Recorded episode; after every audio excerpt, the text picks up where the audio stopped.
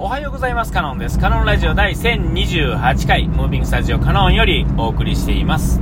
えー、今回はですね、えっ、ー、と、えー、先日ですね、東京というかですね、埼玉の方にですね、ライブを見に行ってたんですよ。で、えっ、と、もともと、あと、チケット自体は、えー、2日間あるんですけど、2日間とも僕はチケットを取ってですね、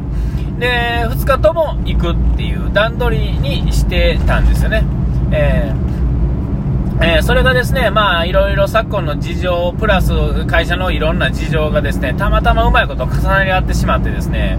えっ、ー、と、うーん、なんていうんですかね、僕に逆風が吹いたって感じですね。あのー、ぜひとも行かないでほしいみたいなね。えでも、その時点でですね、チケット代ですね、えっ、ー、と、1日目2人で行って、2日目は1人でやったんですけども、まあ3枚でですね、えー、5万、えー、3000円というですね、まあ、なかなかの大金をですね、はたいてしまっている以上ですね、えー、せめて1日目っていうんですかね、だけでもまあなんとかならないか、えみたいな感じでですね、言ってたんですけども、え、最初はですね、このコロナがこんなに爆発的に流行るっていうのは、えー、ちょっと考えてなかったんで、とはいえ世の中の人ってそんなに深く考えてないんですけども、会社として最終的に考えたら、やっぱりそうなるよね、みたいな感じに、え、なってですね、なんとなくうちの会社ではですね、なんか言ってくれるな、みたいなね、なんかそんなノリになってしまったんですね。で、まあ、最終的にですね、あのー最終、まあ最終的には行ってるんですけども、その前にですね、まあなかなかの大きな壁にぶつかってですね、まあケチョンケチョンになってたんですが、まあ最終的にですね、その一番急先鋒に立ってたですね、えっとまあ同僚というかですね、の人がですね、なんと、まあ、怪我でちょっと休むっていうのがあって、まあ、それだけでも多分ちょっとね、負い目を感じてたと思うんですけども、なんと自分がかかるっていうね、えーなかなかに面白い展開になってしまったですね、えっと、一番うるさい人がですね、まあ、いなくなったわけですよ。実際問題としてね。えー、いなくなったっていうのは、あの、いわゆる隔離期間ですね。えーえー、それにまあ入ってしまったわけですね。その前に隔離っていうか、それが確定する前に一回手の怪我でですね、怪我、えー、っていうか捻挫みたいなのをしはってですね、どうも調子悪いらしくになって、ほんで、まあ、病院行って検査まで、えー、することになってですね、そのちょっと前ぐらいからですね、休み始めてたらですね、えー、それがまあ大丈夫やったっていうのと、まあ、ほぼ同時というんですかね、それのまあ1日前ぐらいにですね、えー、家族の1人がですね、かかってしまって、で、まあ、濃厚接触はまほぼ確定、えー、からですね、なんと自分もかかるっていうね、もう、なんていうんかな、あもう悲惨な状態にならはったわけですよ。で、まあ、さすがにですね、そうなったから、そうなってしまうとですね、まあ、なかなか、あまあ、どうですか言う、言うも言わへんもんなんもないんですが、こっちに来れないわけですからね、仕事に。で、まあ、そんなんでですね、えー、僕としてはですね、なんか追い風みたいになってですね、で、まあ、何もなければ、その人もいい日、いい日ければって言ったら、まあ、その、ないんですけど、えー、まあ、いけてたものが、まあ、大きな壁が立ちはだかったけれども、その壁が、あの、自ら崩れ去ったおかげで、まあ、いけたっていうね、なんか謎の順段取りでいけるようになったんですけども、えー、まあ、そんなんはいいんですけれども、えー、それによってですね、東京2日間ほどちょっと旅してですね、で、えー、一番はまあ、当然ですが、そのライブですね、えー、2日間のライブに行くのが、まあ一番の目的です、ではあるんですけれども、まあ埼玉ですが、まあ実際泊まるのは東京でして、え東京に当然新幹線で行くわけですから、関西からね。で、東京から、まあ、千葉に行くなり、埼玉行くなり、群馬行くなり、栃木行くなりっていう感じにね、えー、なると思うんですけども、まあ、その関東近辺でですね、えー、何があったとしても、一回東京に行って、なんやったら大体東京に泊まるってことになると思うんですよね。ほとんどの場合ね。よっぽどなんか朝早朝から始まる仕事とかでない限り、えー、そういうことになると思うんですけども、まあそんなおかげでですね、まあ大体関東で何かあるときは大体東京でですね、まあ最近はですね、すっかりもうアパホテルのお世話になりっぱなしなんですね。いろんな場所のアパホテルに泊まるっていうのが大体感じで、まあ4、5千円ってとこですか、あ一泊ね、ご飯なしで。えー、まああの設備も整ってるしですね、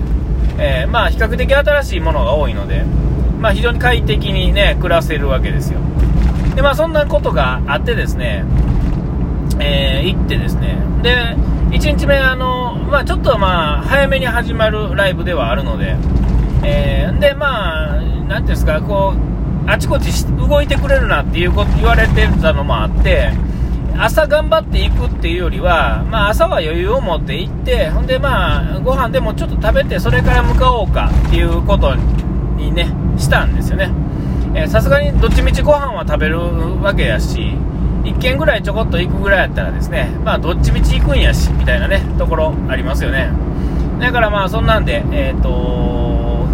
だからこそ、まあ、なていうんですか、新幹線もですね、実はこだまとか、ちょっと先、えーちょっと早めのですね、買い物するとですね、この間もちょっと説明しましたけど、安く物が買える。で、それによって、まあ、それに乗ると。で、それに乗るには、まあ、そういう条件があったから、それもチョイスできたっていうところになってくるんですけれども、えー、これによって、こう、また僕の選択肢の幅っていうのは随分広がったわけですけれども、で、まあ、行ってですね、えー、まあ、お昼ぐらい着いてですね、で、まあ、知り合いのたこ焼き屋さんですね、コロナ禍になってからですね、もう全く行けなかったわけで、えー、それはまあ、何でもかんでもそうですね、ライブも行こうと思って行けへんかったものとか、いろいろあって、で、まあ、あの、そのたこ焼き屋さんの方のも、当然定休日があったり、あの家、まあ、自分の都合っていうんですかね、が、なんか自分でバイク乗ってね、怪我しはったりとか、で、ちょっとお母さん病気してはったりとかっていうのがまああってですね、まあ、なかなかこれも会えへんかったんですよ。えー、ほんでまあ今回はですね、えー、なんだじゃなんじゃかんじゃで、えーと、お店は、ね、やっててですね、えー、ほんでまあこれによっても3年ぶりぐらいになるんですかね、えー、ほんでまあ会えて、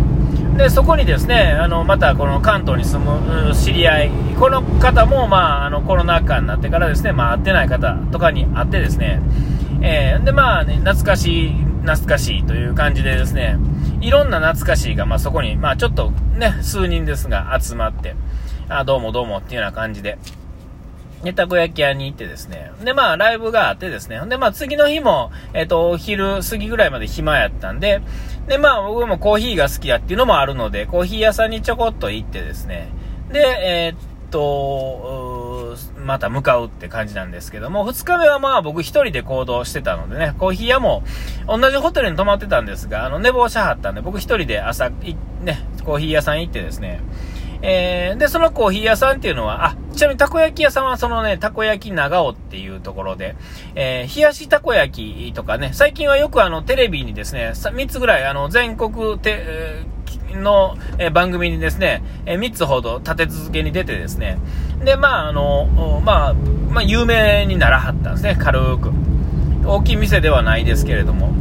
ね、あのー、いろんなことしてはるのでね、まあ行ったらわかると思うんですが、ちょっと変わった店というかですね、えー、自分の趣味がですね、もうにじみ出まくってるお店、えー、が、まあ、たこ焼き長尾。で、まあ、さらにたこ焼き自体も美味しいってな感じですね。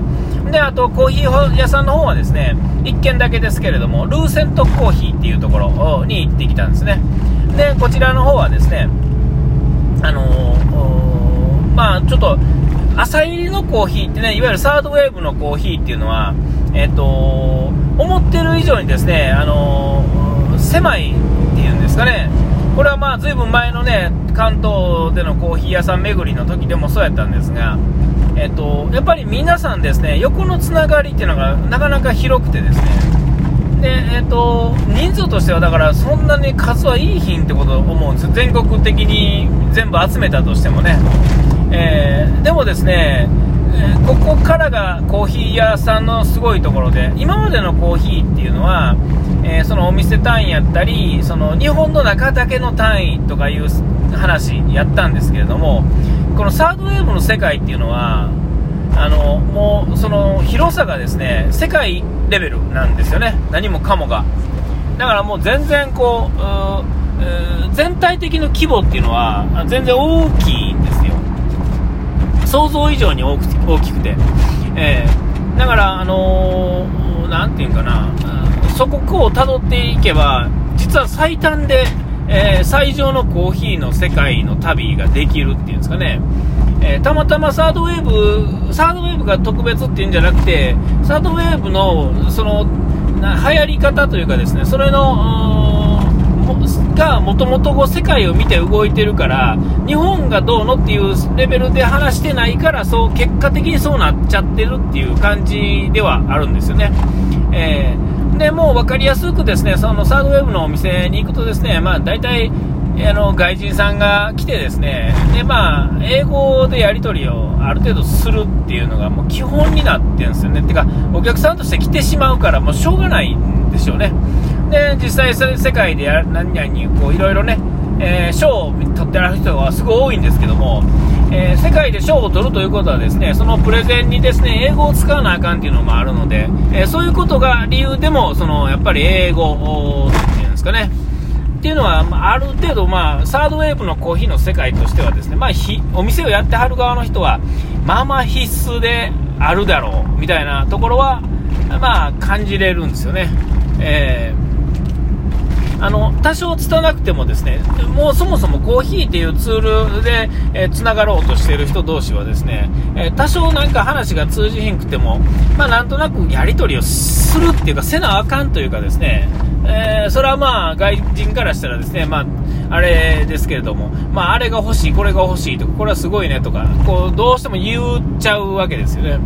まあそれに反応せざるを得へんわけで。えー、そんなにね、みんなめちゃめちゃ得意かって言われると、英語は得意じゃなさそうですけど、まあ、やり取りすることにですね、なんかこう、意味なくこう、ビビるっていうことはない、っていうか、な、な、ないようにせな、社内っていう感じなんでしょうね。